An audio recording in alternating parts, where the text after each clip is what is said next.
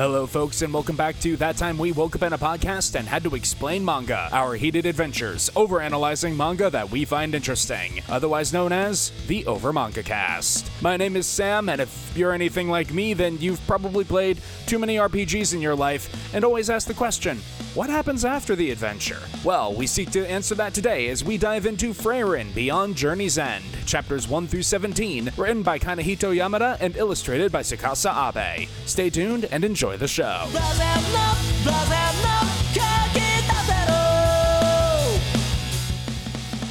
Hello, everyone, and welcome back to the Over Manga Cast. My name is Sam, and as always, here at the top of the show, we talk about our familiarity with the manga that we read this week. Uh, this one I have not heard of before, and uh, yeah, that's about it. Fresh read for me. Uh, Jacob, how about you? Uh, the uh, premise was described to me, and I'm like, huh, that sounds neat. Never heard of it. And Jay. Yeah, fresh read for me. Never heard of it, and regret hearing about it. And Matt. So I I really liked this when I read volume one. Um, I hadn't read past volume one when it came out, so uh, everything past that was a fresh read for me. Excellent. All right. And uh, so we open up our adventure with the primary thesis statement of this. What what do the heroes of the JRPG do after their adventure? Because uh, we open with the party of heroes returning triumphant from having defeated the Demon King. Uh, we're introduced to the hero party. We have the hero Himmel Eisen, the warrior, I believe. Uh, he, Mhm. he, Hey, he's a dwarf. He's a dwarf lad. Mm-hmm. Yes. You can tell by the massive beard that is his in- that is his entire face. Yes. He's And definitely not a halfling. He's not a halfling. He's definitely dwarf. He channels dwarf. I I don't know. When we see his arms, his arms are pretty skinny for a dwarf. Well, that's that's when he's old, though. Yeah. Even in the He flashback, can't go it goes- adventuring anymore. his beard goes to the top of his feet. I'm pretty sure it even goes over his feet. uh, we have uh, the uh, priest Heiter. Who who is a drunk? He's a, he's a drunkard priest. That is his character. That is his that is his entire character. It's not his entire character, but it's most of his character. He is also a, he also is a decent hero, but he is also has a, a little bit of a, a taste mm-hmm. now and then. Because He doesn't ha- he doesn't have a drinking problem. He has a drinking solution, and it's finding more booze. as, Yes. as, as my grandfather used to say, he had a taste for the Holy Spirit. He certainly does. so they uh they return. Uh, we're we're forgetting a character. Oh Yeah. right, our main character. How dare you?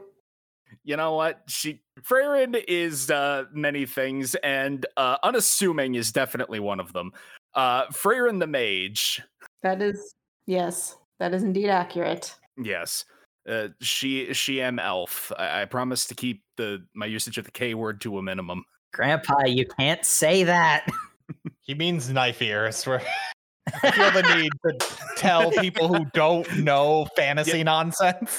That, you know what? That's fair. I promise to call her a knife ears minimally as possible. I mean, I was just set to be like, I'm familiar with this series. I've played D and D. So our heroes uh, are greeted by the king, and uh, they welcome in a new age of peace, reflecting on the uh, lengthy ten-year journey that they went on, and all the various mishaps and misadventures that they had. Mhm.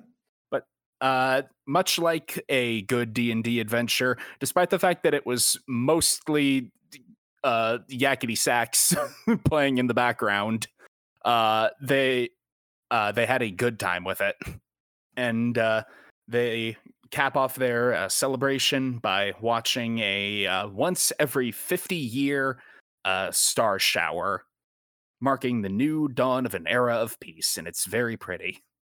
And um, this scene's actually where we kind of get introduced to the main thesis statement of the series as a whole, Mhm. where basically they're all commenting on how beautiful the meteor shower is when um they're saying like we have to go our separate ways and everything and Frieren's just kind of like yeah i guess i'm just gonna bum around for a bit but um this place kind of sucks i know a much better place we could watch this from so how about you know 50 years from now we'll just go meet up again and do it then and then the rest of her mostly human party just kind of chuckles at that. Mhm. Going like, yeah, yeah, sure. I guess we'll meet up in 50 years. Yeah, everyone else who's not a basically immortal elf. Sure, 50 years. That that's a reasonable amount of time. Uh and so Frieren Grows up does like literally rich and does not know what money is. That is the equivalent of like It's that, but for time. yeah. Mhm. and we see uh a montage of uh Frieren doing her uh, what she claims to be just a hobby, though we know it's her favorite thing to do, uh, wander around and learn about magic. I I love how when she's not with her party, there is a scene of her getting caught by a mimic again in the exact same way of just ooh a treasure chest. Dang it! You got me again. You She- know what they she- say. Third time's the charm. she uh it seemed to be getting a lot of these lately she's a little goblin she just likes miscellaneous magic just a random random not even like support things just this random effect Ooh, this is a spell. I like it. But uh, after the montage is over, uh, she is trying to find a rare reagent, and it's like, oh yeah, one of those hasn't been around for like three decades. Three decades. Oh hey, wait a minute. It's almost time for the uh, uh, era meteor shower. Uh, era meteor shower again. I guess it has been about fifty years. I should go check on my friends. uh plus plus i left a, a a thing i could use with uh one of them so i'll just pick that up along the way hmm And uh, really hammering home the uh, the theme of Frieren doesn't understand time in a way that basically anybody else does, because uh, she basically entirely unchanged. Uh, shows back up in the city to find Himmel, who is now a Master Roshi looking old man. I, I He gotta has- say, Ma- Master Roshi's in better shape than this guy. True. he has a sweet mustache though Mhm. Mhm. Style and mustache and beard. He's gone bald. He's very small. Yeah, con- considering he started out as a very attractive young knight, um, hmm Very attractive and vain about it. He he wanted to make sure that uh, there were plenty of statues of him so that everyone could remember how handsome he is. and time has not tempered that. He's like, you can still make bald look good. I, I suppose you can. uh, And- yeah. and- anyway, you remember that thing we picked up at the uh, at the Demon King's castle? The Shadow Dragon horn? Yeah, that. Oh, I've still got it. It's been in that drawer emitting an evil aura all these years. Oh. probably should have gotten that sooner sorry about that I like Himmel here because he's just like, well, no, because um, Frieren's just like, oh yeah, sorry, I didn't realize that was gonna just emit evil like that. You really should have gotten rid of it or like put it out in the barn at the very least. And he's just like, and Himmel's just, no, why would I do that? My friend entrusted me to take care of this. I watched it for 50 years, and she's just like, oh, cool, thanks. Mhm. and it these these first few chapters are so freaking melancholy because and I I'm not saying that's a bad thing. I very much enjoyed it. but yeah it's, it's what it's going for I wouldn't Mhm. say melancholy. I'd say somber Mm, yeah, yeah. because there's not a depressive air about it. I guess is the difference. There's Yeah, of a the big thing is we're we're building up to uh we're building up to uh the end of someone's life and uh that character is uh very much accepting of the fact that uh he's lived a good long life and you know this is the way he wants it to wrap up Mhm. uh, I mean, hopefully you've done the reading, dear listener. Uh, Himmel knows that his time is coming, and uh, you know, surviving long enough to do the meteor shower thing again was sort of like the last thing that he wanted. Yeah. But uh to uh, celebrate, they do get the band back together as um Mm-hmm. both Heiter and uh Eisen show up as well to go they they hold their promise. They are going to go see the meteor shower again after it's been 50 years. Mhm. Um we don't really establish how long dwarves live. It's kind of vaguely implied longer than humans, but not substantially so. Longer than humans, not as long as elves, and Eisen is absolutely in his twilight years. Yeah, at, at the very least, Eisen isn't in uh, physical condition to fight anymore. He makes that pretty clear uh, multiple times. Well, because yeah, they're they're like, okay, we're gonna go see the um, meteor shower, and then Frieren just goes, yeah, it's uh, only about a week's hike from here, and they're all just like, we're all very old men. What the hell? What do you mean a week's hike?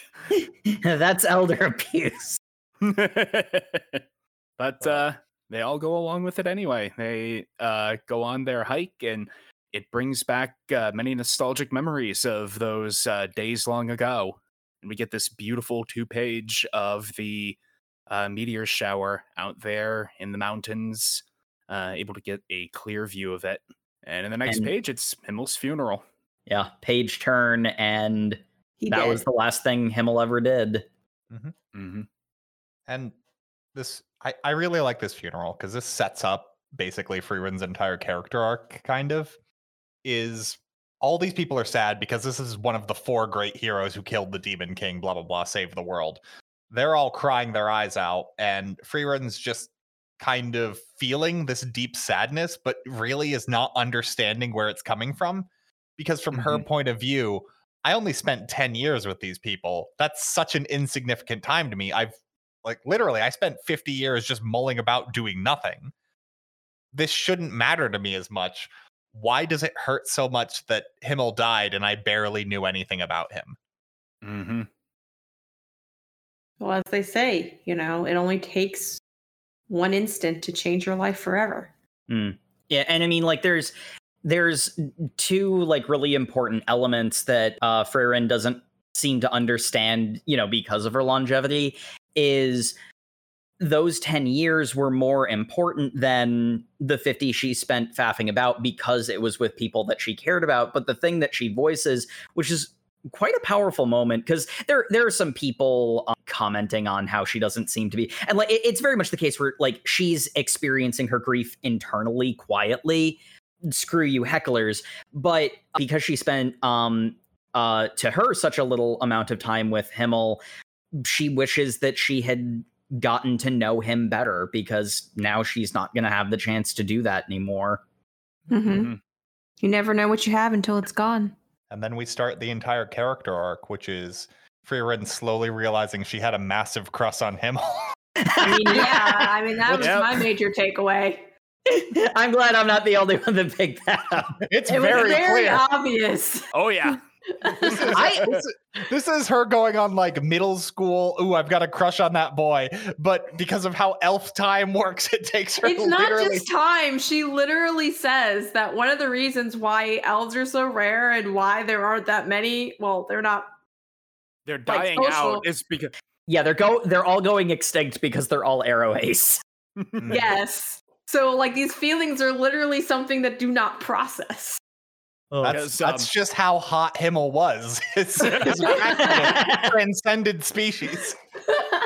we we find out later on. It's it's vague at this point exactly how old Frieren is, but uh, we learn later she is over a thousand years old.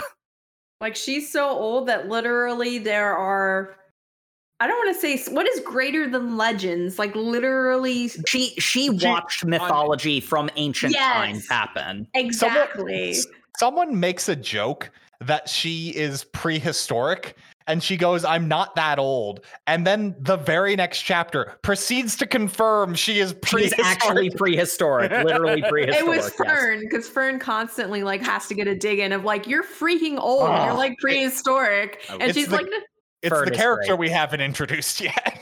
yeah. yeah. So well, her literally her apprentice just constantly negs her and tells her she's old, and she's like, no. She's like, no, you really are. This is not like a ja- It's it's fact. But um, regardless, Himmel's funeral really kickstarts a kind of internal thing, uh, along with haters. Um, haters. health. There's no way the the man's name is Hater, but um, I, I think it's Hyder. It is very hater. German. Hater. Hi, Oh, yeah. Well, we shouldn't do German accents. We'll get in trouble again. Uh, Uh, ah, shit, you're right. You're right. Nine, nine, Nine, nine, nine. Oh no, it's happening again. No, um, Heiter uh basically tells her that really just kind of mulling around and doing your own thing is cool, but you should actually try and form connections with people because it makes life worth living. Those those connections you make with people are what's the actual importance, and I kind of really like that because it kind of makes the thesis statement of this entire thing is this is a very generic fantasy setting because the entire point is that it's not the destination that's important it's the people you meet on the journey Mm-hmm. like this element of uh of characterization is actually really subtly woven into uh Frieren's uh character like you know we learn that she likes she likes finding random miscellaneous magic. Like an example of this is it makes shaved ice. It doesn't make the syrup. We'll have to find another spell for that one you know? And then uh there's a bit of a running joke of like uh you know it, it allows you to see through people's clothes for purely strategic purposes i'm sure. Um I, I love how every time that hobby gets brought up everyone's always just like yeah no i just like finding weird spells for some reason. Why do you like finding weird spells i don't i don't know it's not like anyone complimented me about knowing weird magic or anything who complimented you definitely not a really attractive man that i would have known better Yeah. Uh, Definitely wasn't Himmel who praised me for that once. Because like the thing that's really interesting about Frieren is, um, as mentioned, she's over a thousand years old. Time has dulled basically everything for her, which is why she actually has a deep love of magic, but like she's been doing it for 10 centuries. So Yeah, which is why you can you can kind of argue that it's literally like she's so bored that in addition to obviously just naturally having a hobby to collect weird obscure things, that's literally all that's left. It's like I've already mastered like everything. So all of the all of the fun interesting stuff all it's just the weird quirky stuff that's left and you know and i mean you know not not to diminish Frieren's uh sun sun uh ship with uh himmel but it is the fact that all three of her good friends are the ones who uh, who enjoyed her spells. Like I mentioned, the shaved Mhm. ice one. That one in particular was something that uh, Heiter was uh, particularly fond of, and realizing that. I, I wonder if there was something going on between them during the adventure that she just didn't put a lot of stock in at the time or something. I don't know if that's going to be something that comes up, but um, like clearly, like the main like emotional thrust of the story that like is is pulling Frieren on the journey is Himmel in particular, but it's mm-hmm. all of her friends loved that, you know, she just find a weird spell and just use it. And that was funny and that was fun. Yeah. Well, that's kind of Frieren's entire motivation is she's not really aware of it on like a surface level, but we, even when she's just randomly going about finding magic, irregardless of the fact the hobby itself is kind of a connection to her friends, the places she chooses to look for random magic just happen to be along the path she traveled 10 year or those many years ago. like 70 at this point. Yeah, because we time skip 20 years in the future after Himmel's or 30. Hmm. It's actually No, it, it's uh, 20 years after the death of Himmel, the hero, that uh, chapter two happens, Oh. and Heiter is still alive. Skip, there's another time skip in there. Yeah, Heiter's uh, is still alive despite the fact that he said he was also dying. he's like, come bring some bottles of booze to my grave. He's got to be like uh, knocking on 100 right now. Uh, since it's been 70 years since the end of their uh, adventure, and he was like a full grown man. I, I'd I'd say he was mid twenties, so I'm putting him at like 95. Mhm. Yeah, Probably so right. so uh, on the verge of 100. Yeah, like I just Which- really like how the last time they spoke, he's like, "Ah, the drinking's caught up to me. I'm gonna, I'm on my way out. Uh, you've been such good friends. Pour one out on my grave for me next time." It's like, huh? So you're still alive, you corrupt priest? Ah, yep. Gave up drinking. Did wonders. I'm also terrified of death. you know what? Fair.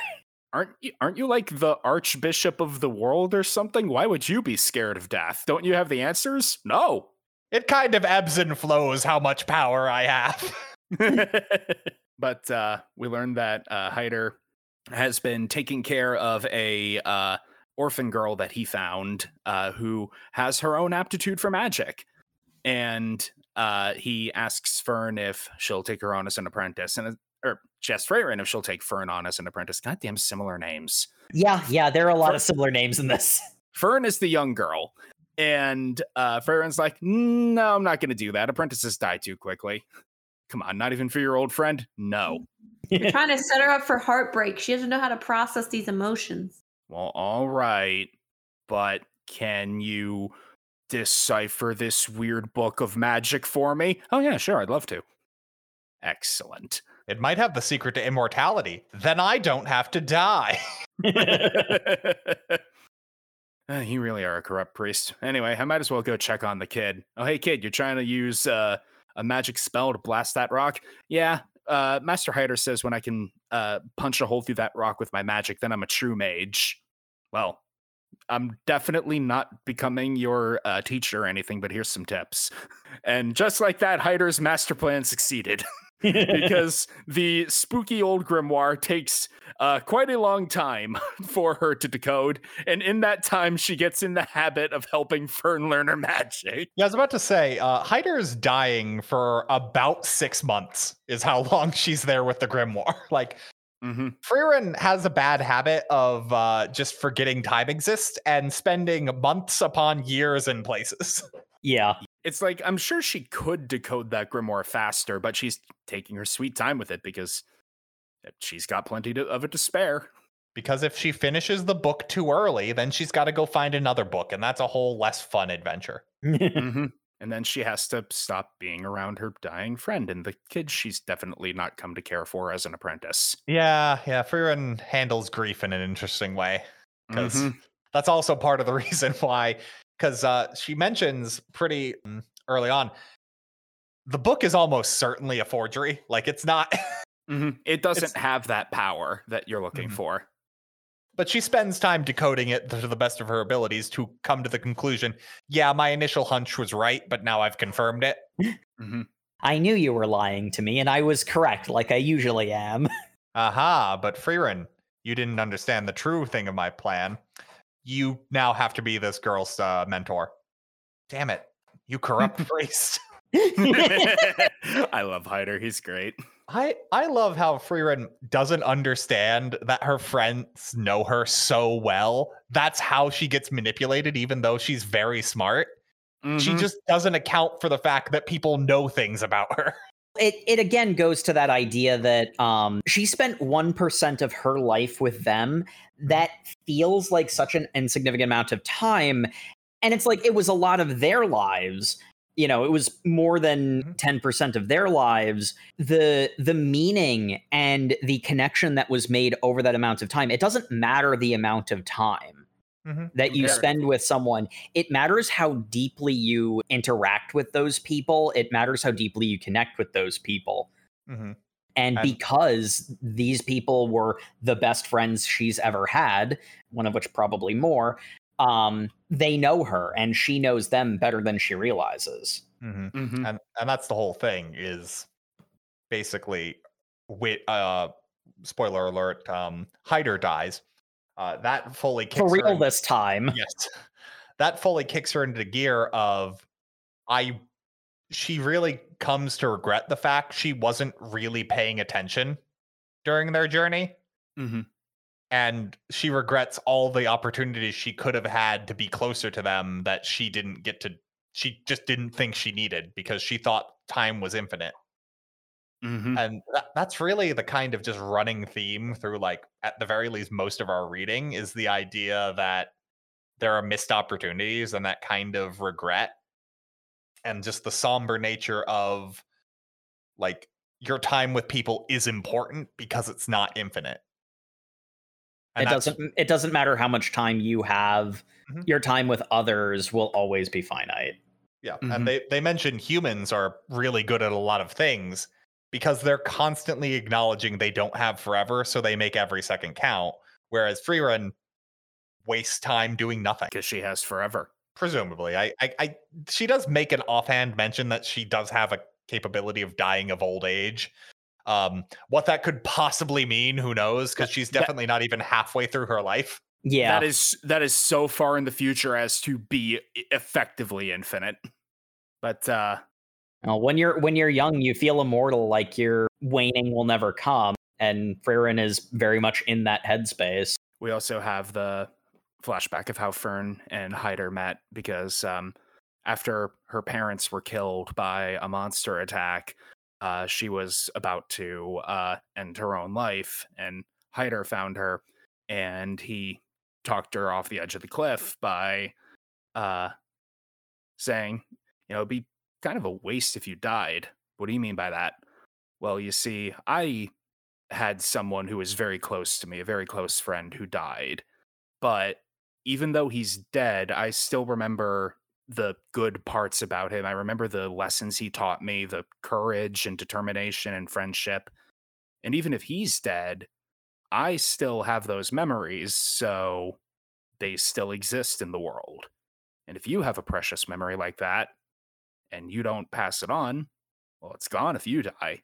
I love how haters like talking her down from the ledge is still incredibly selfish Yes. because he's like, like, hold on, you look like you need a mentor, and I've got important life lessons I need to pass on. Yes. He's a corrupt priest. Yeah. that is his nature. Yeah. This is a, a more subtle example of it because it's kind of like one and a half times removed.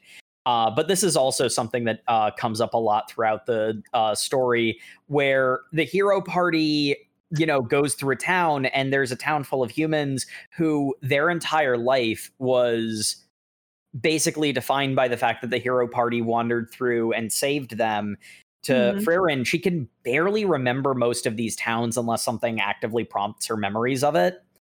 Yeah. And to her, you know, it's Tuesday, but to them, you know, these people defined their lives. And again, this idea of it doesn't matter the amount of time that an interaction takes place over, it's what it means to the people involved. Hmm um because uh you know the uh uh uh the monsters that uh destroyed um fern's uh family they're gone because of in large part what Frieren did. But almost in a way, I know what the the larger dialogue or the larger narrative of the story, at least it is my interpretation of what it may be is just kind of like understanding the significance, even though it might be a small like dot on your personal like timeline or whatever, the the rippling effects, the rippling nar- um the larger picture, the impact that you might have.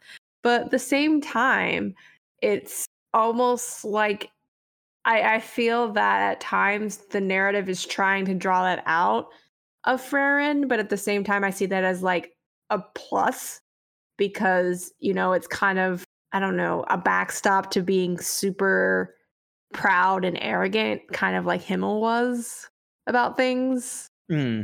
because they flash back to him and like that's why like sometimes especially like the the statue or the monument where he had Yeah, to like he- pose six like five or six different times or just to get it right and it's just like so it's kind of like that dichotomy of like between somebody who literally does not understand or comprehend their significance and somebody who thinks perhaps too haughtily of themselves And someone who understood exactly how significant he was. I mean- and was a little too happy about it Say what you want about Himmel, we've not seen him been wrong. Like, exactly. Ugh. but uh Heiter dies and gets buried in a very humble grave for a man of his stature. And uh which is pours one- very fitting for him Yep. And uh Frieren pours one out on the grave for him, as he wanted. And it's here where we enter uh episodic portion of the manga. We have uh Frieren and Fern wandering about doing uh various magic things. Mhm. And uh one of the things that I really like is that uh Frieren often does stuff that's like level zero work.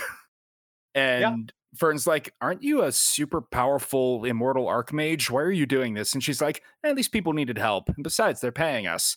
The pay is a fragment of a dusty old scroll. I know. It's got a spell that lets you see through clothes in it.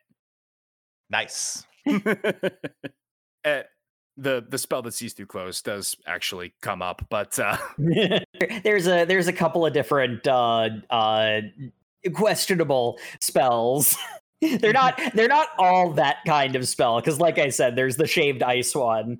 Uh but I think that what's important to establish that Frieren isn't just a pervert. She They get- does mention the ability to see through clothes frequently, though, which, Yep. to be fair, is probably her crush on Himmel coming out because I think Himmel was really interested in the spell to see through Oh. clothes. A hundred percent. The kind of sketchy ones are a hundred percent the ones that Himmel liked. One hundred percent. Himmel liked the ones that were party tricks. during one of the little episodes, uh, they go into a town that they had ventured through before, and she's talking with one of the elders of the town, and she recognizes him as some a young boy during the original journey who had flipped up her skirt, and Himmel was very pissed at him because I wanted to see what was under there. God damn it. I mean, yeah. Uh, Mr. Noble Hero Man. Is great. I love it. but they uh they uh find uh, a statue of Himmel and they uh help clean it up and they find a once thought to be extinct plant uh from his hometown in order to uh plant around it which that was pretty cool They do spend six months looking for that, which yeah uh, they do Fern uh, gets a little upset about because um, Becomes a through line, yes. Can we move on we've only been looking for like six months this is nothing I think Fern is like a 12 year old girl at this point. Yeah. mm-hmm. We we don't really get her age until they tell her, us she's 16 at one point and that she's been traveling with um Frieren for half her life. So I assume she was picked up as a nine year old girl. That Yeah, that 'cause- looks about right. By I'm the- Yeah. realizing I might have read that wrong because I was like, oh, did she just have a li- very low life expectancy? Because I thought she's like, literally, I've spent half of my I- life following you. I I read that the wrong way the first time too, and I'm like, there's what? There's no way this girl is 50. That's what I was concerned about. by the time we get to where we ended in our reading it had been eight years since the two of them had met Mhm. Yeah. So started at, at about eight and is 16 during the current stuff. Which means Frieren had to give her the talk. I, That I'm is gonna be honest. immediately went through, through my head. Frieren doesn't have the capability to give her the talk. As, as as far as we know, elves only have to do that like once every 10 years. once every like 10,000 years. they suddenly uh, are capable of making kids or something. I yeah, Capable, but they do not have the d- innate desire to.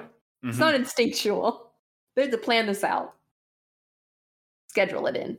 it's very inconvenient there. Yep. the the sort of consistent through line is that Frieren has her ways of doing things, and in a lot of cases, she's she's proven right in the sense that her method works. But there's also that consistent problem of she keeps forgetting that time exists.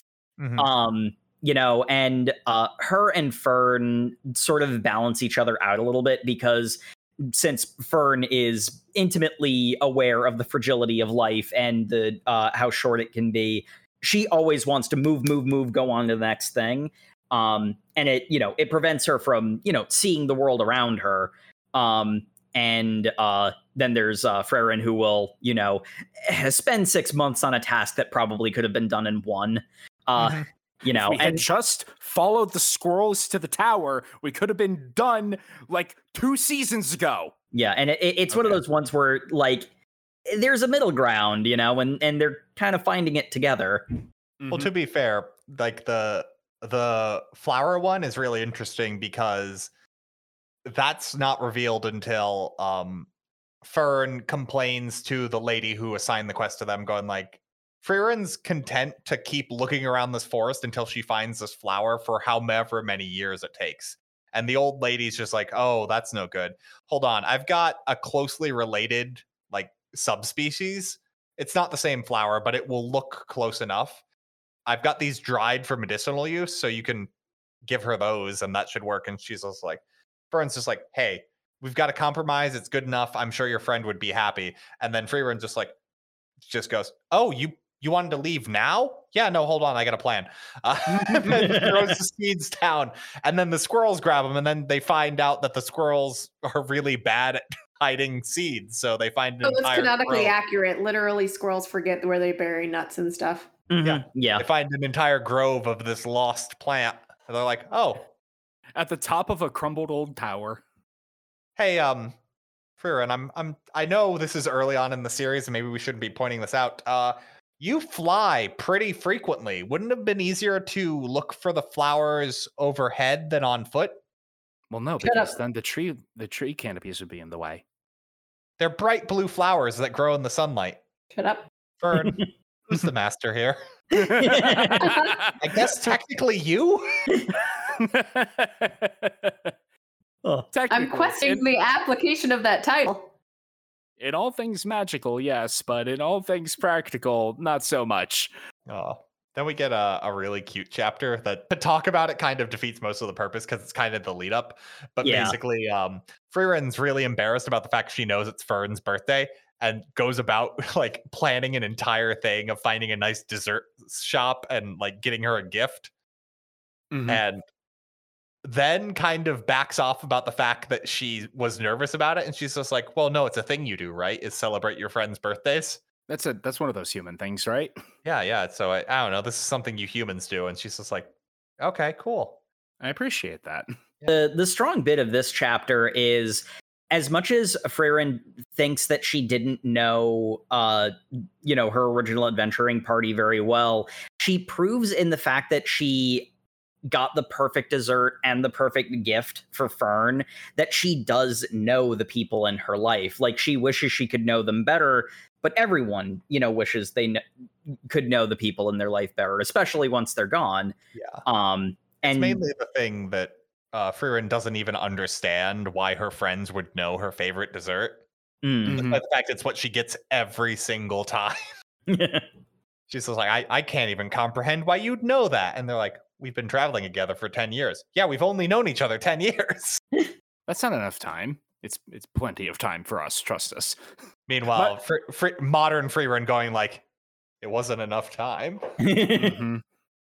well, and I mean, like the th- the thing that's kind of beautiful about this chapter is it is enough time because Frieren knew those sorts of things about her friends and about you know her you know her current apprentice and traveling companion. You know, she doesn't think she knows them that well, but she does because they're like family to her. All of them are.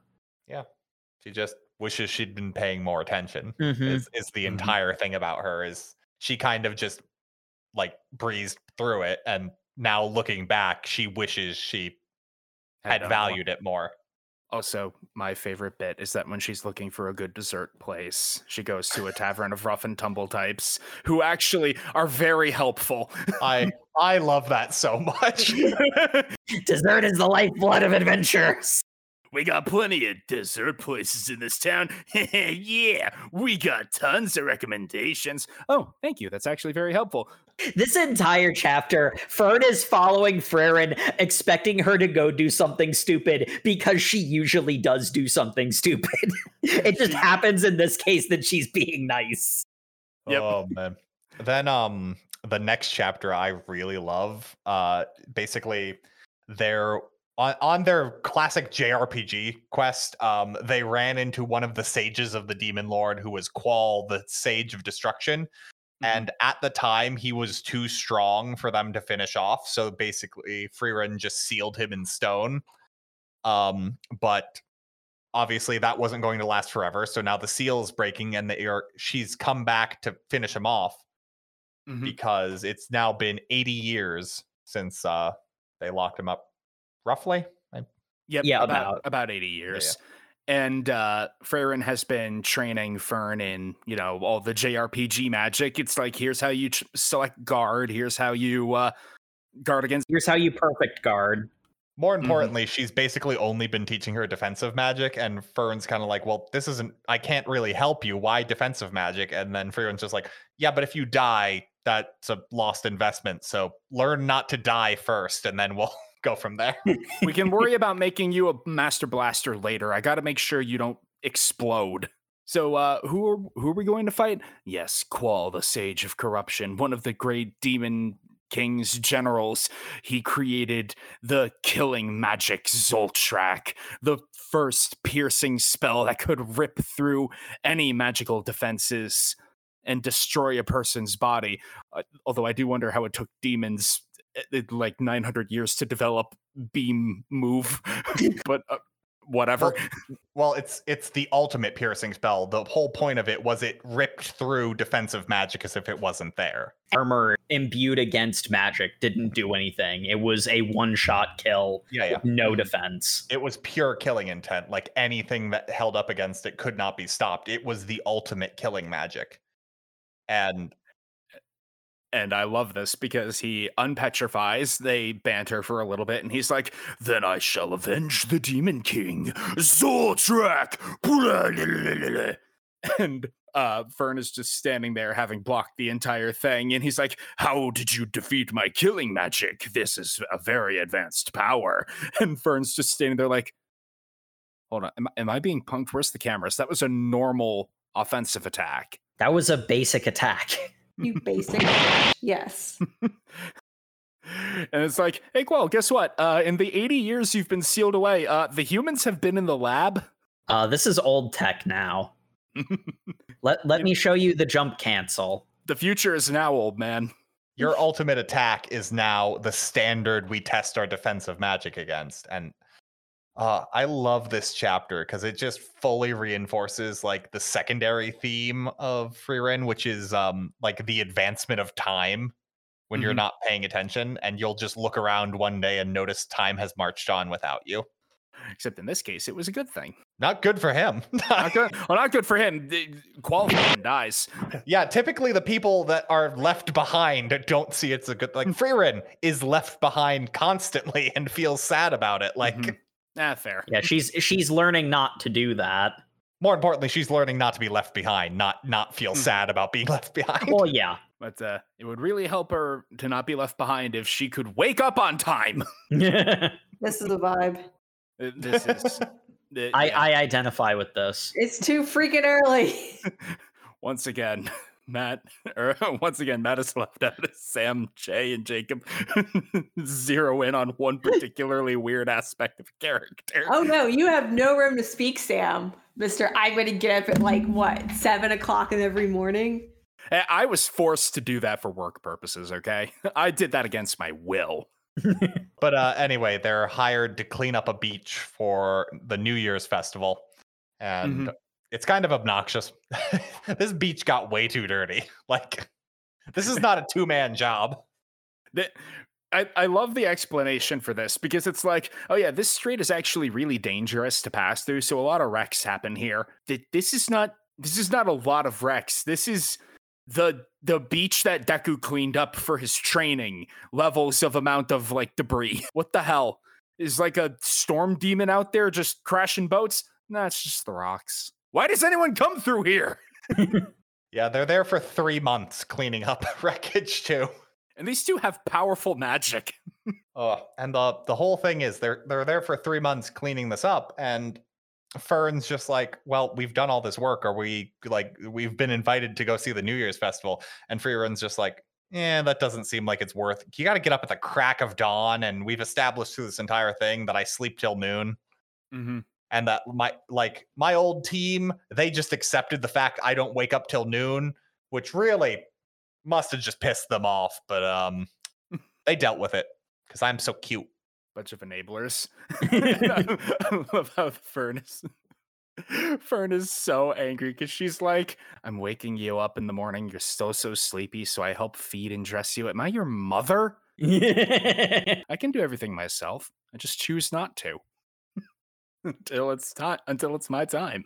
and the the whole thing about this New Year's festival is um she has a memory of uh Himmel and the whole team going with it and um coming back and talking to her about how nice it was and she just goes eh, was it worth going to and Himmel was just like I think you would have enjoyed doing it and he phrases it in a very specific way Mm-hmm. because he said that she goes well I I know I'm probably going to hate this but I guess I'll go anyway uh, and she has Fern wake her up, and they go at the crack of dawn. They go out and watch it, and while watching the sunrise on the new year, uh, Frieren just kind of finds herself thinking, "Yeah, this sucks. Um, this is not worth waking up this early." Well, I'm gonna say, "Hey, Fern, you want to go to bed?" And she just looks over, and Fern is just engrossed in how beautiful it is, Mm-hmm. and it's just like, "God damn it, Himmel! Why do you know me so well?" Because Frieren's like, it's cold, it's early, I don't want to be here. I don't want looks over at friend having a wonderful time. Ah, crap. yeah, because Frieren likes it when her friends are happy. Mm-hmm. I suppose it's not so bad. Besides, I wouldn't have been able to do this without your help. Yeah, you would never have been able to do this without me. That feels that that feels very offensive, Fern. Are you? Are you doing Look, Fer- Fern has Fern and, and Fern have some issues. Just a bit. And I mean, like, you know, it, it gives their relationship a lot of texture because, uh, you know, it, basically what it, what it amounts to is Fern does not put up with Frieren's nonsense. Yep. Just wants to do nothing at her own pace effectively. But Fern is, Fern kind of needs people in her life to get her to get up and move. No, get up. We have a schedule. We are doing things. Come on. You're just gonna let entropy get everything put back where it was before we even finish cleaning up this damn beach. Why is this beach so dirty? Really, really, as much as Frieren loves like preventative maintenance, she really didn't do that in this chapter at all. Yep. Continue on their journey, and Frieren is having a flashback to uh, a moment that she had with uh, old party. Uh, Ein- Eisen's family had been uh, killed by demons, and they went to visit their graves, and uh, Heiter started praying for them. And it's like, why are you praying for them? Uh, we return to oblivion when we die. And Heiter's like, no, I believe we go to heaven. There is no proof of that. Well, dwarves are stuck in their traditional belief that uh, the only thing waiting after death is nothingness. Then Heiter's just like, uh, but hold on, let me sell you on heaven. It's not that, and is actually pretty cool. And then Eisen's just like, you know what? You make a strong point. I'm gonna forget just get rid of my traditional beliefs. Isn't it more convenient to believe that heaven exists? That the people that have left our lives are uh, reclining in luxury and we'll be able to join them. the way that uh, Heiter phrases it is, wouldn't it be better? Which I think is, I, I think that's the important thing because I, I don't really think that Eisen and Frieren actually change their beliefs here. It's just, yeah, that would be nice. So let's just have a moment, you know? Frieren kind of does a weird thing where she's just like, you know what? Yeah, just overthinking this isn't making me happier. I'm just gonna turn that switch off. Uh, Yeah. let's try believing things for once. let's just You know, let's just do that. yeah, it's not, it's not like completely changed uh, her outlook on the world or the universe, but something to, you know, be happy with her, or at least happier with her friends in a sad moment. I also I also love how this continues with the uh, theme that all of Heiter's like wisdom that he delivers to people to help them feel better is also inherently selfish. He's a very consistent character. I believe in heaven because I really would like to go there. I believe in heaven because um, as a priest, I'd be probably treated pretty well there. yeah. I just, I just love the idea that a priest in a fantasy setting who presumably uses divine magic Mhm. um, is somehow unaware of the existence of heaven. Well, he doesn't know. He doesn't know if the divine magic is being gifted to him by like a god or angels or whatever. Presumably, maybe it's just a weird casting method that mages like Frieren don't have. To be fair, I don't think we see him cast any spells, so he might just That's- be their drunk friend on their quest.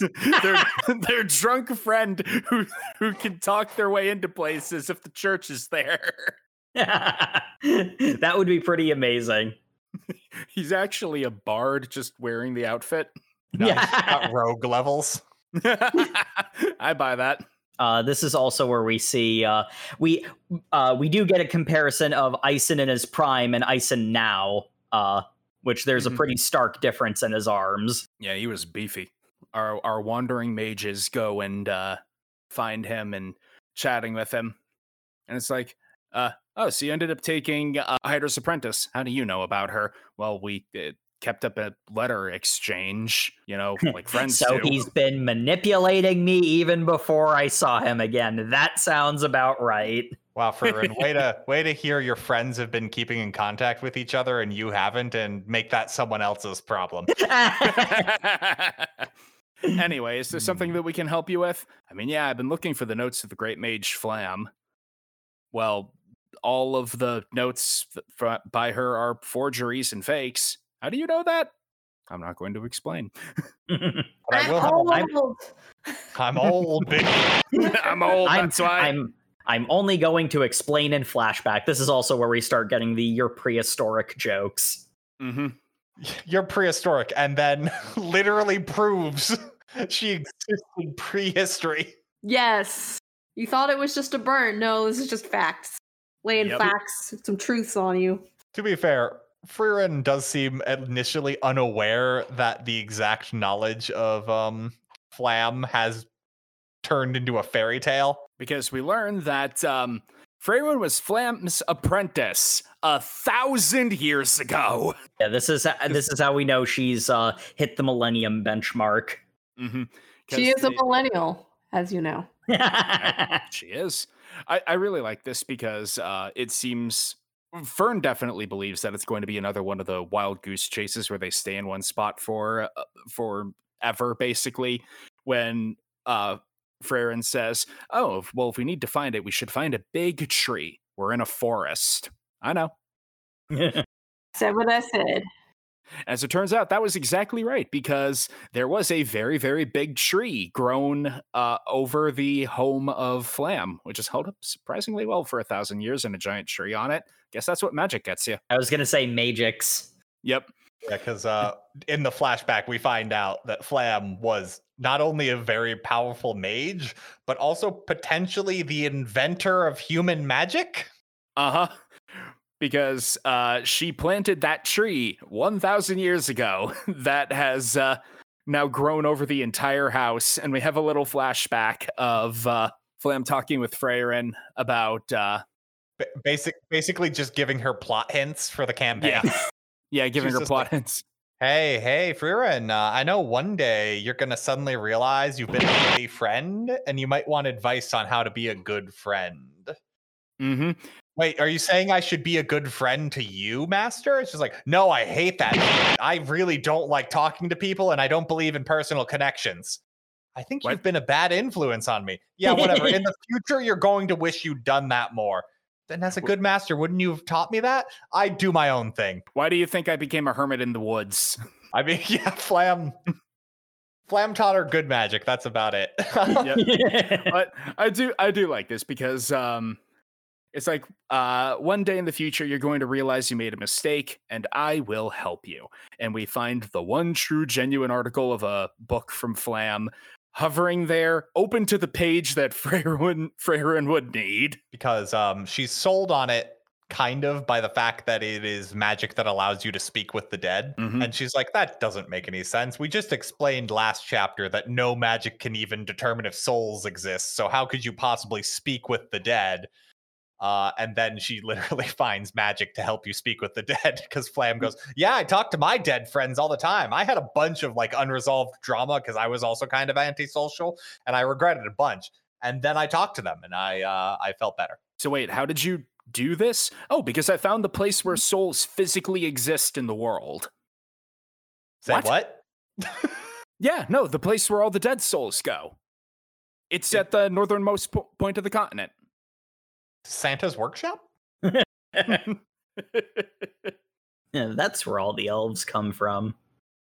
Oh Hmm. no. Sant- Santa's a necromancer. Oh no. Honestly, I buy it. Yep. But yet, now they have a firm destination in mind, ex- except in, instead of randomly meandering along the path they took in the journey to defeat the Demon King, they are now specifically going to the Demon King's castle, because that's at the northernmost point of the world, where the souls are. Surely this won't be a problem. You know what it's worth, Sam.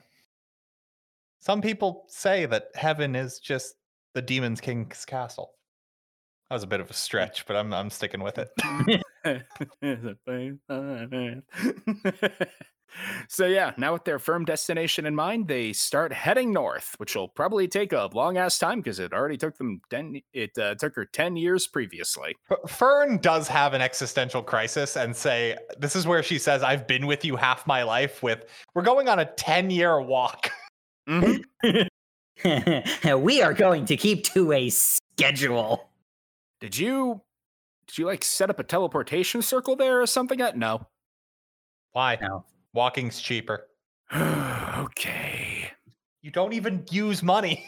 Though it, it has been established multiple times that Frieren is very, very bad with money in general. So her Mhm. being her being scant broke uh, at the time kind of tracks. Yeah, now that we have uh, our quest marker firmly set and a uh, path before us, uh, let's take a quick break. We need to we need to gear up for the long journey. Mm-hmm. So we'll be back after this.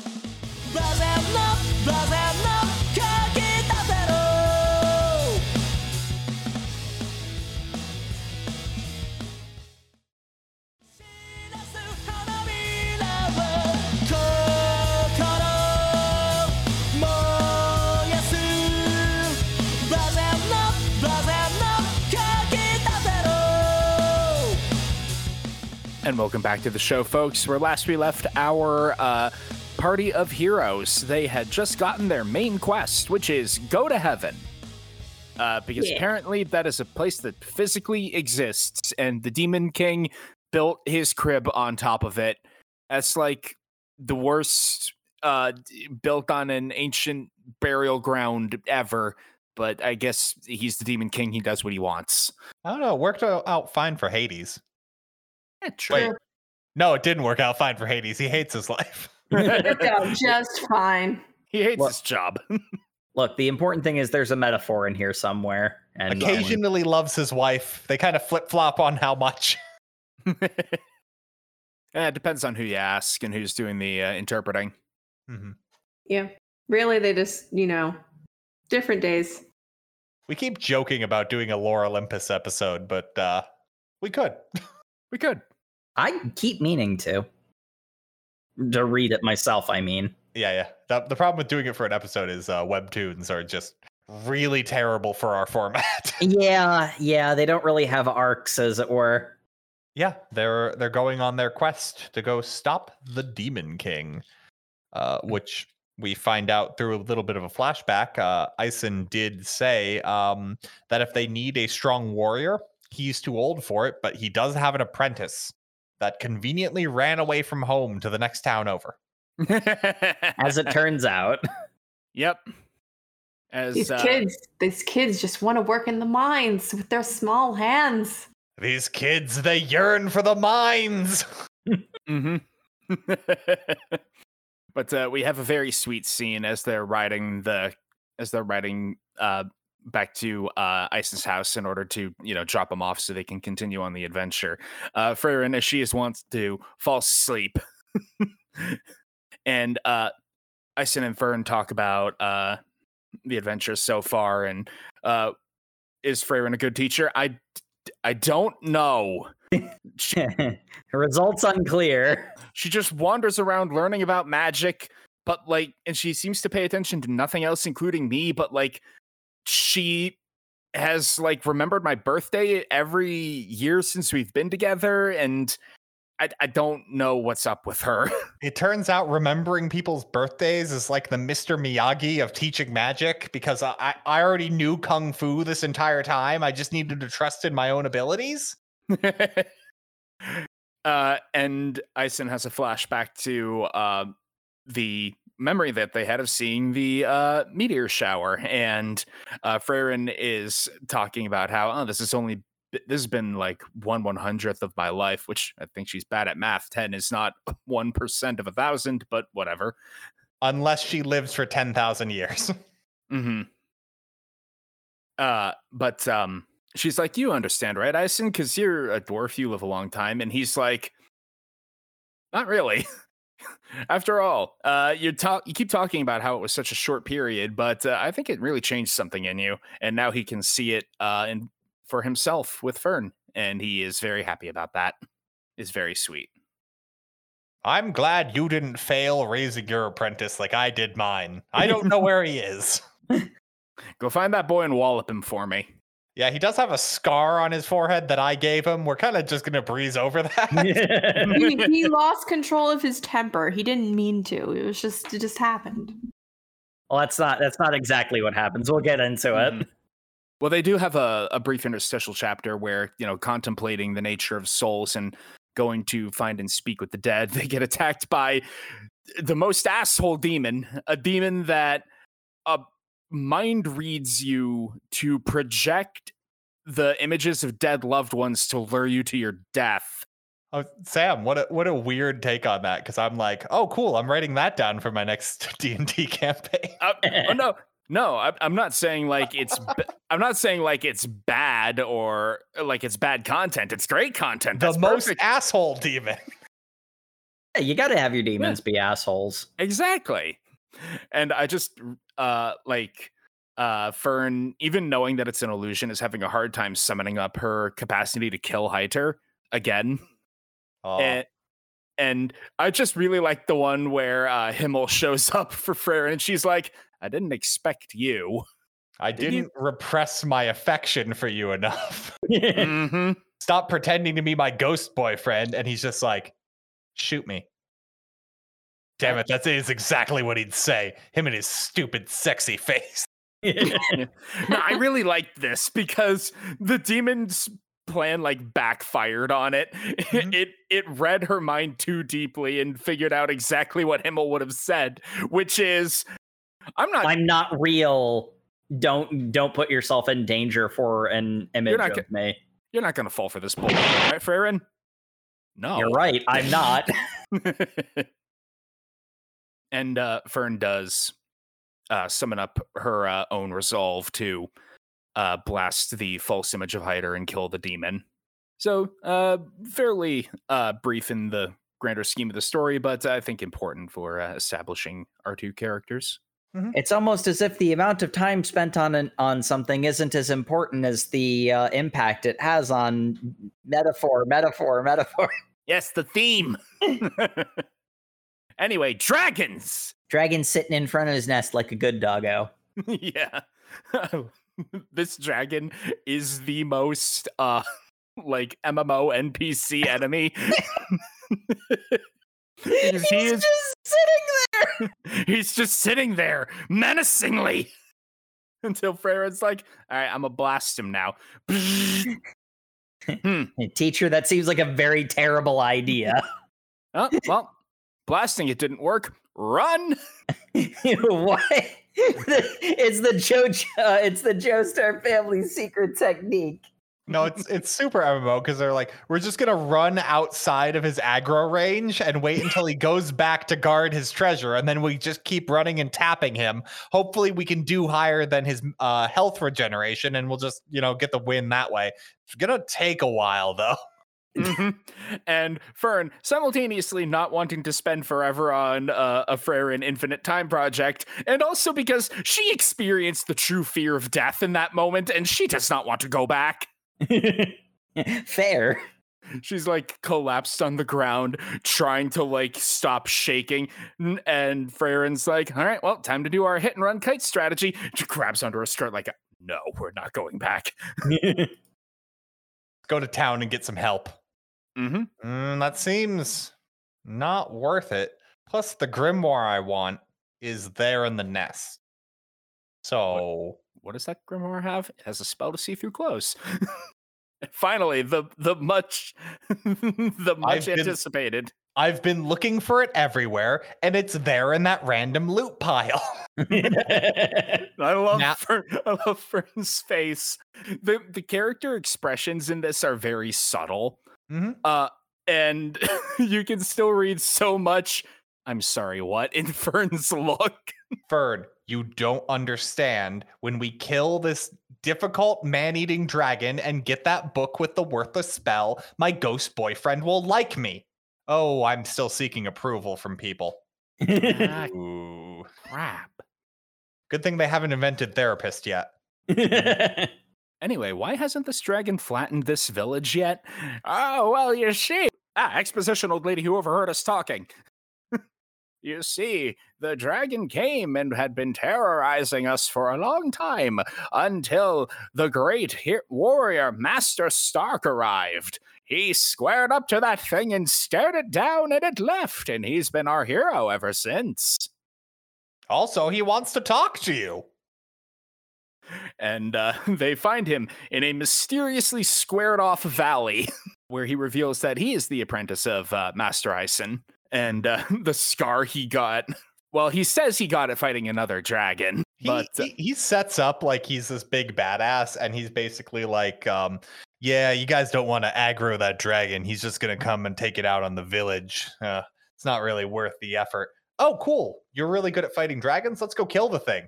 Okay, I'm gonna come clean. Um, I'm actually super weak and was shaking in my boots and couldn't even move, and the dragon just kind of left, and now I've just kind of been coasting along on people's love. Too afraid to tell them I'm actually a coward. Oh, wow. Have you been doing that for like a few weeks? Three years. What the? F- what the, what the fuck, man? Ugh.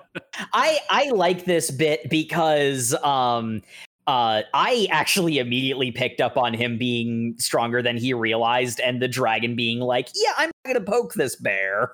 I got that vibe with him, but I wasn't expecting them to do the about face twice. so when they did it the first time, I'm like, okay, cool. So they're setting up that. And then they're just like, no, actually, he was super strong. What? How much experience do you have fighting monsters?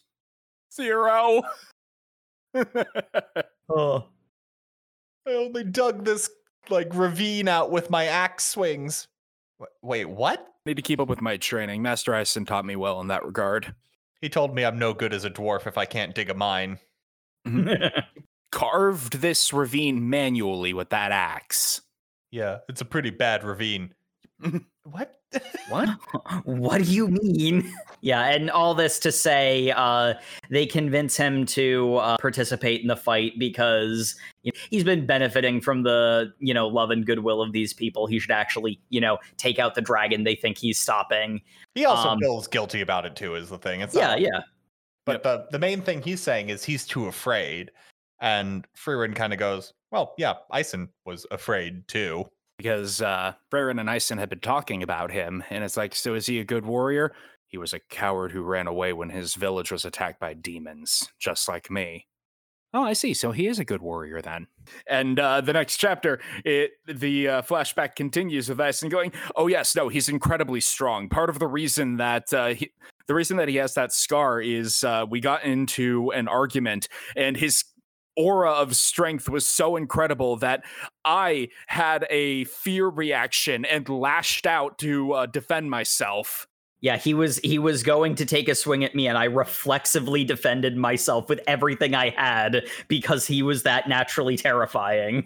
Mhm. Which is, you know, it- it's one of those ones where it's like I kind of figured that he was like, you know, it's like him plus the two mages would be a match for the bear, and the dragon was erring on the side of caution. No, apparently the dragon was actually scared shitless, Mm-hmm. Yeah. Which that was a bit extreme. because this fight is great. I love this fight because it's Mhm. Frieren going like, I just need you to hold him off for 30 seconds so I can charge up my most powerful spell and we can just one shot him. And he's just like, 30 seconds. Geez, I don't think I can hold out for that long. Okay, well, Fern can hold off in the meantime, so the two of you can actually buy the most time. I just need 30 seconds before I can contribute. And he's like, okay, I'll start this off. And then he makes one strike, and then the dragon kind of like falls into it. And he's just like, okay, come on, I'm going to die. I'm going to die. Why? You stupid old. Actually, do something.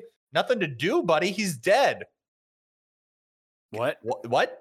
Yeah, you creased its fucking brain plate. It's dead. Yeah, you could have killed him at any point. Damn it. Aw. I really like how uh, when the dragon swings at him, he parries the blow, and the dragon's claws Get sliced, snap yeah. off.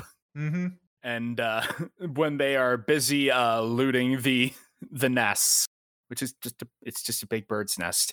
Frieren is like, "Ooh, yes, all this treasure, all this magic, my precious grimoire." All these random knickknacks. And then Fern walks up. You may take three things. Each may take three souvenirs and no more. But, but I want more souvenirs. but mom, and then uh, uh, Stark is like, "So you guys need a warrior, huh?" Well, Master Eisen did say that the journey you took on was uh, basically a yakety sax adventure.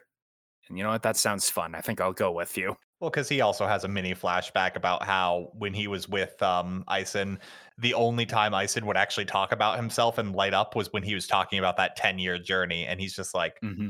I think what he wants me to have is a trip like that that defines my life and gives like me strong memories of people. Because again, running thesis statement of Frieren is that the journey's not so much as important as the relationships with people you make along the way. Yep. And because we can't be too serious for too long, they test out the uh, they test out the the see through spell. Well, yeah, yeah. and I know you were dying to know how it worked. and Fern is like, Fern is savage. Fern Yes. casts it, and Frieren is like, "So, can you see? Yeah, I can. There's nothing particularly interesting there." And she looks over at Stark, stares at him, and he's like, "What? So small." Burn. it ain't small. Uh, I mean, the very fact, because you have to put it into context, she has a reference point. she can actually see it, my dude. Oh, poor guy. he, he, he gets uh I just met you and you've already chosen violence. He doesn't deserve that. to be fair, she chose violence with uh Frieren too, because we we do get occasionally uh tidbits that Frieren is a little self-conscious about the fact that she still has like a Like a middle schooler's body. yeah, like a like a tween form. yeah, like young high schooler at the best, like Mm-hmm. kind of deal. She's like, it's not fair. We eat the same things. Why am I so tiny? And meanwhile, Fern is growing to be, uh, you know, full human person. So Yeah. Wait a minute. I think it's perfectly fair. I mean, I'm just saying, you get to live for like freaking ever, and I got to get down No. to business sometime. You don't understand. I'm inconvenienced by what you have, and I want it. Goblin. that's that's Frieren for you. Uh, uh, then we get uh, a lovely little interstitial chapter about them finding a village that has a group of statues dedicated to the heroes. Mhm. And we kind of get reminded about the whole thing. Yeah, I really like this uh, because they they get uh, held up at a checkpoint, and it's like, well, we can't let you through because there's uh, mo- there's been some big monster activity up north, and uh, Stark and Fern are so desperate to not just do what Frieren would do, which is wait around. They try to find all these ways to sneak out, and eventually one of the guards is like, "How are we ever going to convince Frieren to just leave?" And one of the guards overhears and it's like, "Did you say you were with Frieren? Like the mage Frieren? Yeah." Oh wow! If you just said something, we'd have let you through. I apologize for the uh, captain of the guard's rudeness. No, I kind of didn't want him to realize who I was. No, we're having a heroes parade. I just wanted to chill in town and research magic for a while. So, to be fair, we also get kind of exposition dumped here a bit. Uh, the reason why they're held up is because the northern continent, because everything's named great here, where the Demon King's lair is, uh, is currently undergoing some form of civil war. Uh, so the central continent has basically locked off all travel going north. Yeah, the remnants of the Demon King's army are still kicking around up there, and it's causing a lot of uh, strife and turmoil. Yeah, this this is an extremely generic fantasy world. Like the the northernmost point of the continent where the Demon King's castle and also heaven is is called End, but with an extra e.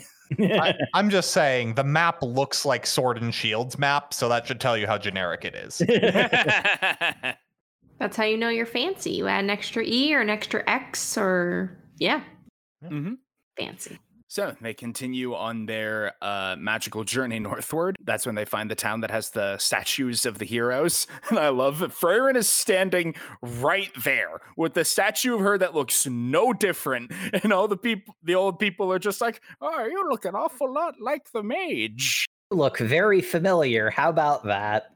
What a coincidence. We this is also when we get um Himmel's kind of explanation for why he's so self-centered about getting statues made. It's not purely out of, you know, Vanity. It's not And- purely van like you know, it's it's motivated by vanity, but he's not also he's Mhm. also vain in addition, but there is a real reason for it, and it's that uh you know because people have uh you know short lives the memory of the past is uh can be fleeting at times and he doesn't want uh himself and his friends to fade away into let uh into uh myths and legends more importantly, uh, it it was kind of the he overheard Frieren talking about her master um, Flamme and how she's just like, I think I'm the only person who remembers her face. Mm-hmm. And he's just like, Well, I'm gonna make sure there's tons of my face so that you'll never forget it. And then Frieren's just like, You stupid idiot! Like I never had any trouble forgetting your stupid kissable face. Wait, what? Babaka. Why would I k- care about that? We're really over Sundarying Frieren, but man, the subtext is real heavy. Well, I mean, uh, in all honesty, this is the point where it goes from like, yeah, I'd ship it to, oh wait, no, this is this is very much on purpose. Well, it, I think this is also the chapter where we get the lore about elves, about how um Frieren Yeah. hasn't seen another elf, and then explicitly states the thing that elves, by their nature, aren't inherently romantic and don't desire companionship. And then she has a very romantic like memory of Himmel. yeah. It's it- like this is the this is the transition point from where it's like that would be a cute ship to oh wait no this is actually a thing She's Like, coming is- to terms with her feelings. yeah we're making all the tsundere jokes but the thing is Frieren basically doesn't have facial expressions. She is that tsundere. She just doesn't express it as uh, vocally as other characters would. Especially, I think another thing that's kind of important is that um, she is way more overtly tsundere with Himmel in the flashbacks. He's not physically there. She has no one to Sunsun at. Mhm. Uh, it's fun. Uh, It- it's great. Yeah, I love it. Uh, it, it was it was very much the case where it's like immediately there's this sense of it's like uh, I'm a romantic. I ship that. I I hope. I don't know if uh, the story's gonna go there or not, but like by this point, yeah, We're going there. we're going there. This entire journey is so she can talk to her friends again, but she got closure with Heiter. It's the thing. So it's really Uh huh. Yeah, I want to talk to my ghost boyfriend again in the Demon King's castle where necrophilia is legal. don't you mean necromancy? I see Y- what yup, I said. that's that. that's what I meant. No, I said what I said. Anyway, you might be curious. Demons, am I right? We sure have heard a lot about them and seen very little of them. Uh so how about we have um Some gorgeous tieflings. They are some tieflings. I love they, it. they, they are some tieflings. Okay, okay. I just I just want to say this. Chapter 14's cover page, best cover page in our reading. Because it's Frieren being held under a guard's arm like she's a she's a groceries. Hold on, you're not a, you're not allowed to have this in here. I'm just gonna confiscate it. Confiscating elf. and she's just no thoughts, head empty, staring and straight Fir- forward. Frieren's just like, guess I'm being carried like luggage. Okay. the other two are in the background, like, ah, jeez. Oh, yeah. That's our chaperone. But uh, Mhm. this is where we get introduced to, I'm assuming, the primary antagonist for the rest of the journey. Uh, the Mhm. demons. Yep, because they enter into a town in the northern lands, uh, the domain of Graf Granat. Oh, that's that. That is an English name if I've ever heard. it. Freaking names in this manga, dude. Uh, but as they are walking into town, there's some sort of event going on, and uh, Fern points out that isn't that a demon? And uh, turns out it is a demon, a very handsome tiefling looking man. And uh, we have a panel of Fern immediately charging the death ray. Grandma, you can't do that. uh, some guards jump on her and, and uh, arrest her. And the demon is like, Was this an assassination Graf? No, as much as I desperately want to kill you, I didn't order this. the Graf is just extremely hostile. because this this um demon is a peace ambassador so he is protected by diplomatic rules but um no one told any of the characters i guess because they all treat him like an active i Threat. wish desperately to kill you every second you're here diplomat but Mhm. i won't Yeah, I, Graf strikes me as the kind of guy who uh, got through all his diplomacy checks on uh, sheer luck of the die rolls and not a very high modifier. Mhm. I mean, to be fair, we see what his ultimate plan was originally. that's what i'm saying he's not hiding it at all yep. In fact, he's actually just kind of feeding into it, and just you know, people just happen to be falling for it, uh, but um falling for the bait. There, there is a important thing about this scene is that as Frieren's being arrested, she's like pinned down by multiple cops, and uh, the demon kind of just comes over, like kneels down and looks her dead in the eyes, and is not watching anybody else around them, and they are just connecting, and um, that is enough for Frieren to know that this is a predator that notices only one threat in this entire place. Mm-hmm. Yep, because he's like, You're looking at me like I'm some sort of wild beast. You are. I don't care that you can speak. You do that solely to lure humans into a false sense of security. And I was getting ready for, you know, like, oh, Frieren fought in this long 10 year campaign against the demons. Of course, she's got a natural hatred for them. Maybe the, the, it is more complicated than it appears on the surface. Maybe the demons can be reasoned with it. No, no. Um, so Graf's plan was to pretend to accept this peace envoy to then murder them because the demons killed his son. And the demon guy is just like, Oh, my dear Graf, I understand your pain. After all, my father was killed in a similar war, and yet I still came here in the spirit of trust and companionship. Perhaps we can work this out peaceably. Ugh, fine. I have to go be angry somewhere else. And the demons are left alone in the room, and one of the little attendant demons says, Lord, what is a father? I don't know. Uh, it sounded it sounded right now. It worked, didn't it? I I love this interpretation so much. It's great. I I love they give a flashback about like from Frieren's perspective about like a demon ch- like a, a young demon that Mhm. was caught and was crying and just kept saying mother over and over again Mhm. and that was just like that thing ate my daughter. Yeah, but it it's clearly it doesn't know what it's doing. It can be raised to be good. And like admittedly, you could make this kind of dumb. You could make this kind of heavy-handed but Hmm. they do this in such a way that I really like because basically what happens is the demon ends up burning down the mayor's house and saved the mayor's daughter from the house fire it started and said I always felt hate I could feel your hatred in your stares here. I just want to live peacefully. So here I've saved a life for the life I uh, I've saved a little girl for the little girl I killed where even now I can leave. Mm-hmm. And just like it fully nails that like alien psychology Hmm. that you need to have this whole like thing play out. Like they are literally beast masquerading as people. Yes. It is they have no concept of understanding why you would care. It's like, okay, clearly I owe the collective something, so here is a thing I didn't kill in exchange for the thing I killed. Oh, that's not going to work. Guess I'm going to use it as a hostage. And uh, the the original mercy had been Himmel, who's saying like we need to give him a chance.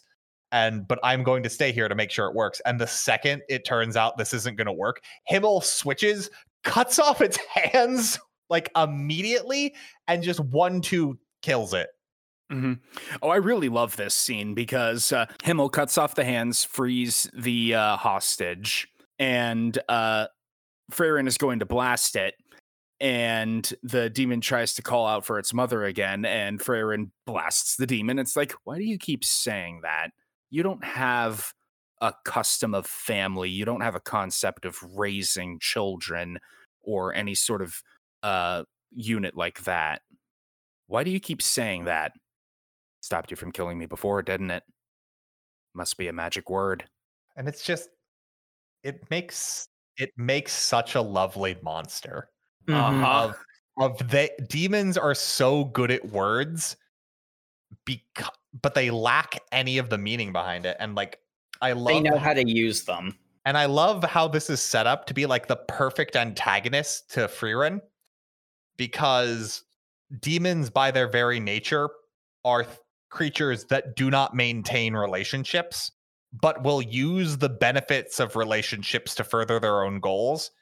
Meanwhile, Frieren is a character who desperately wants to have relationships and has missed out on all those benefits that come along with them. Uh, I just had a random thought when reading this section because it reminds me of another creature or monster that I had re- read somewhere, and I don't know what anthology it might have been in, but it's like, yeah, I, I just have to echo what everyone's already said about this segment of it's just a very fascinating monster because obviously it masquerades as like a human form, but it's not human and Jay, is it because they're basically vampires? Is that, is that what you meant to say?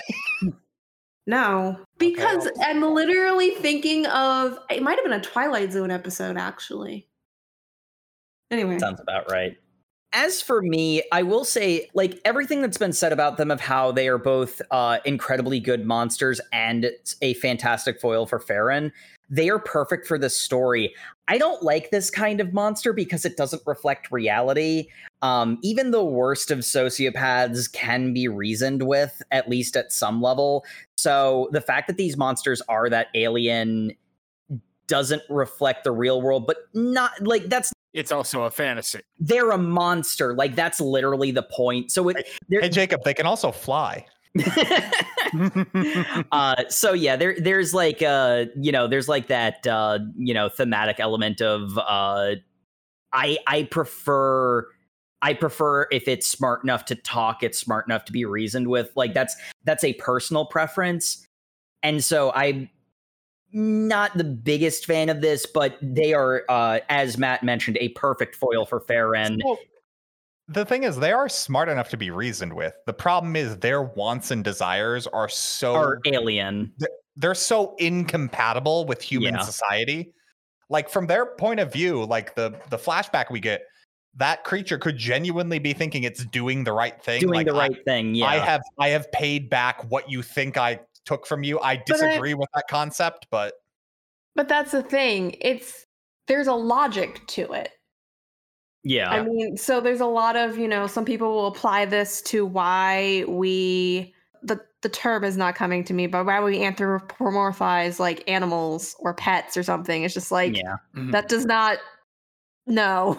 spiders don't feel pain. it's not smiling at you, like no. like the series is saying that these are monsters not people it's just because they look like people there's that sort of like reflex of mind to want to see them that way which i get as the point i don't think i'm mm-hmm. conveying this well I think the series is also kind of saying that it's not wrong to want to give them the benefit of the doubt.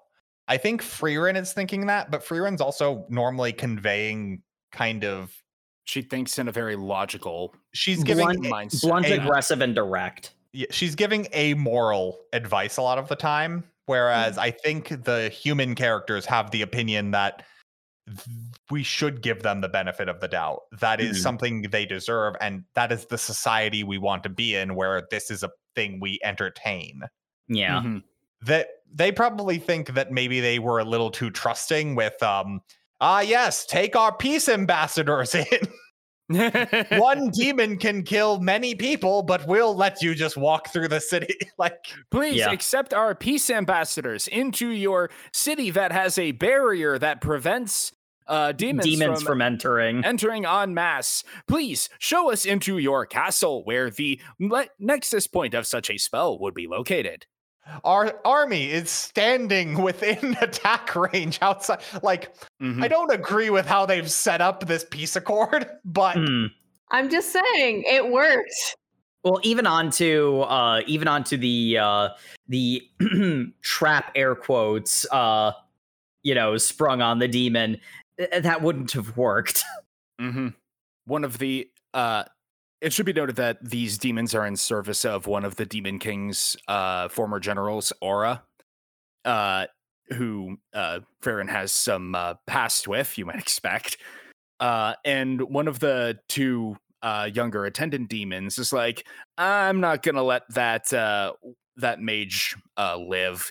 Sure, she got arrested. She's locked in prison for like two years, whatever. I'm gonna go end her right now because what's to stop a powerful mage like that? I love how Frieren's just like, I'm in jail for two years.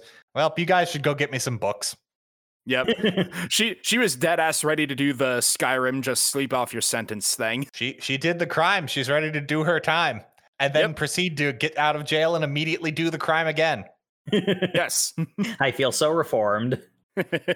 the demon attendant goes and decapitates the guard and goes into the cage to murder Frieren. And he thinks that he's got this all sorted out. He's got his uh his uh Walter Hellsing invisible magic wires uh like going to like hang her from the rafters or whatever.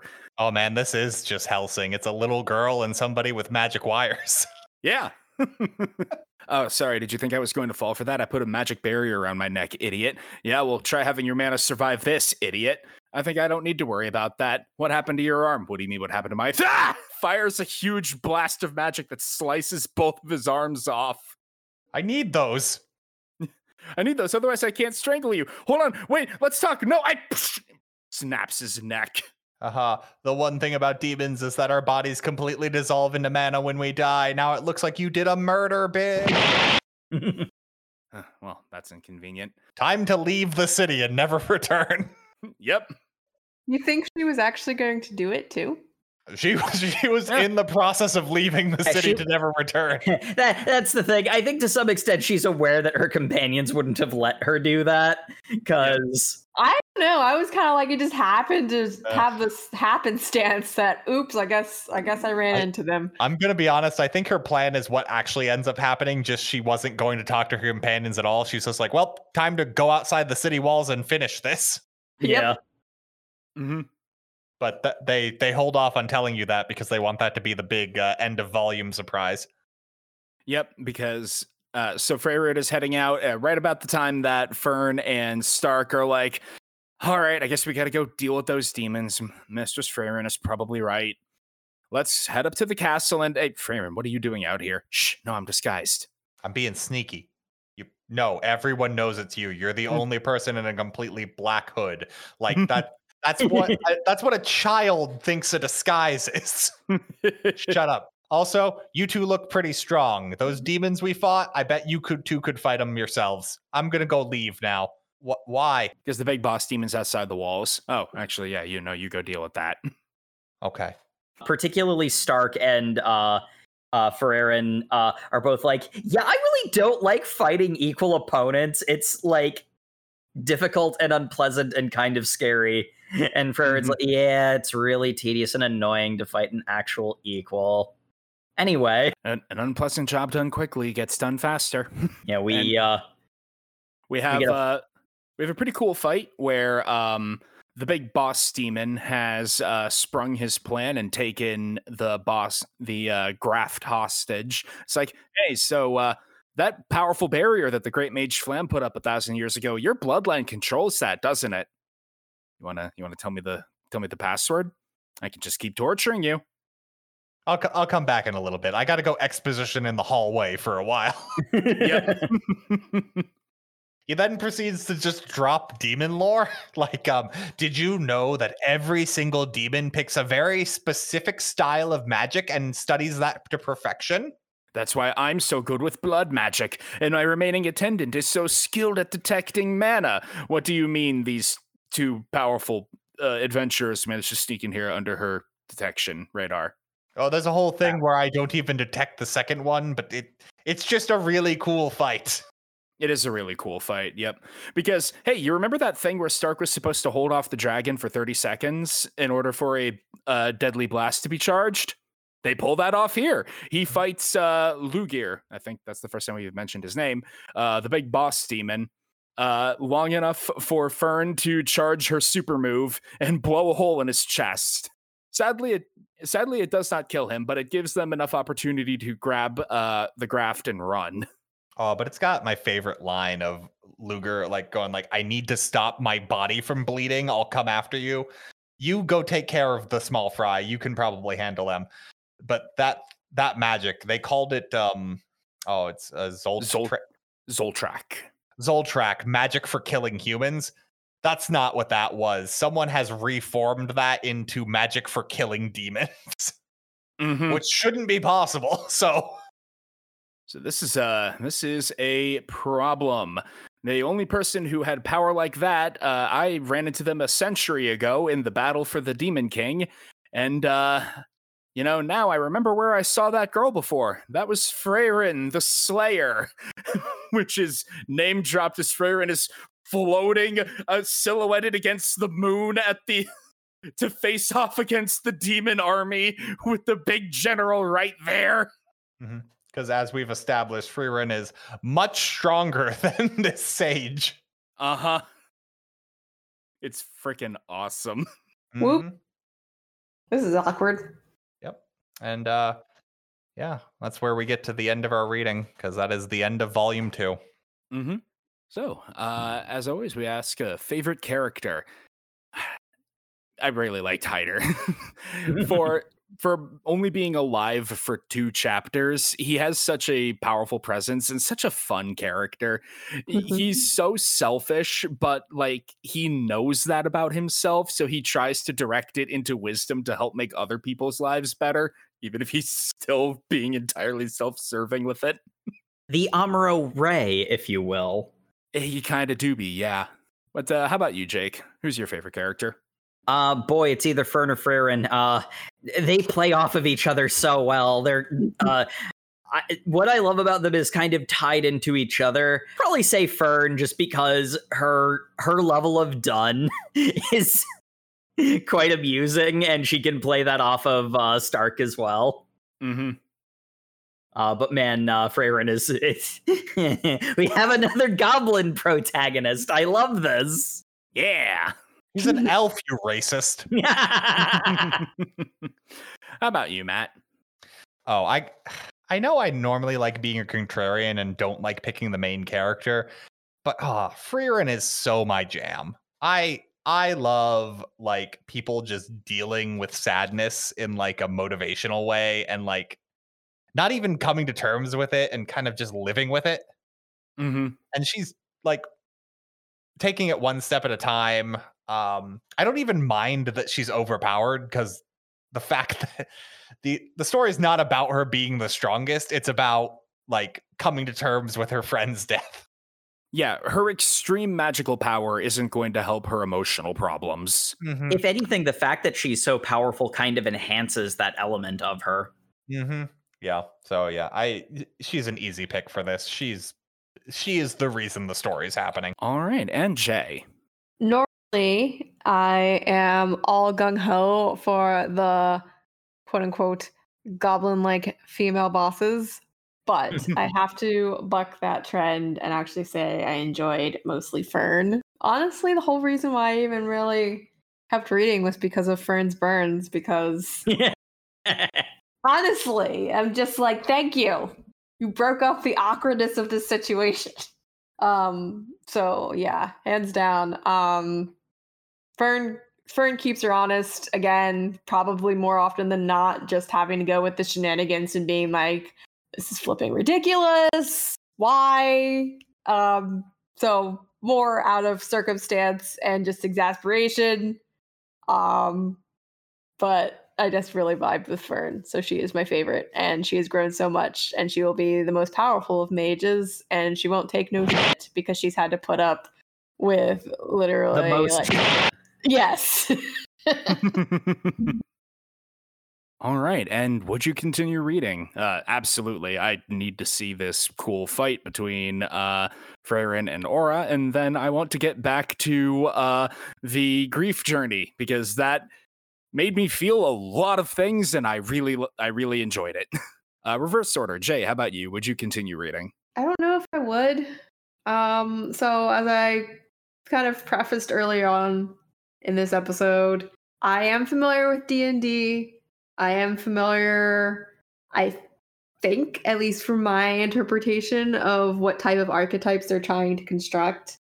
I was not too thrilled with the pacing, I think, was my main issue because as I said, I probably, if we'd not encountered Fern, not have continued reading because I felt like it was really drawn out and really slow at parts.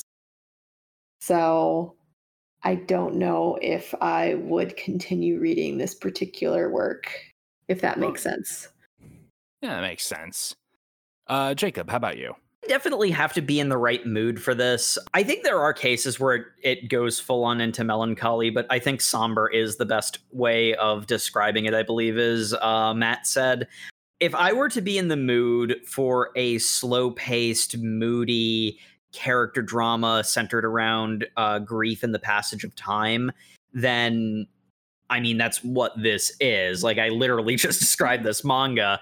Um, there are other things that I'm a bit more inclined to read over this series, but uh, very much feels like a um, you know, at some point the mood will strike and I'll just bite a big chunk out of it.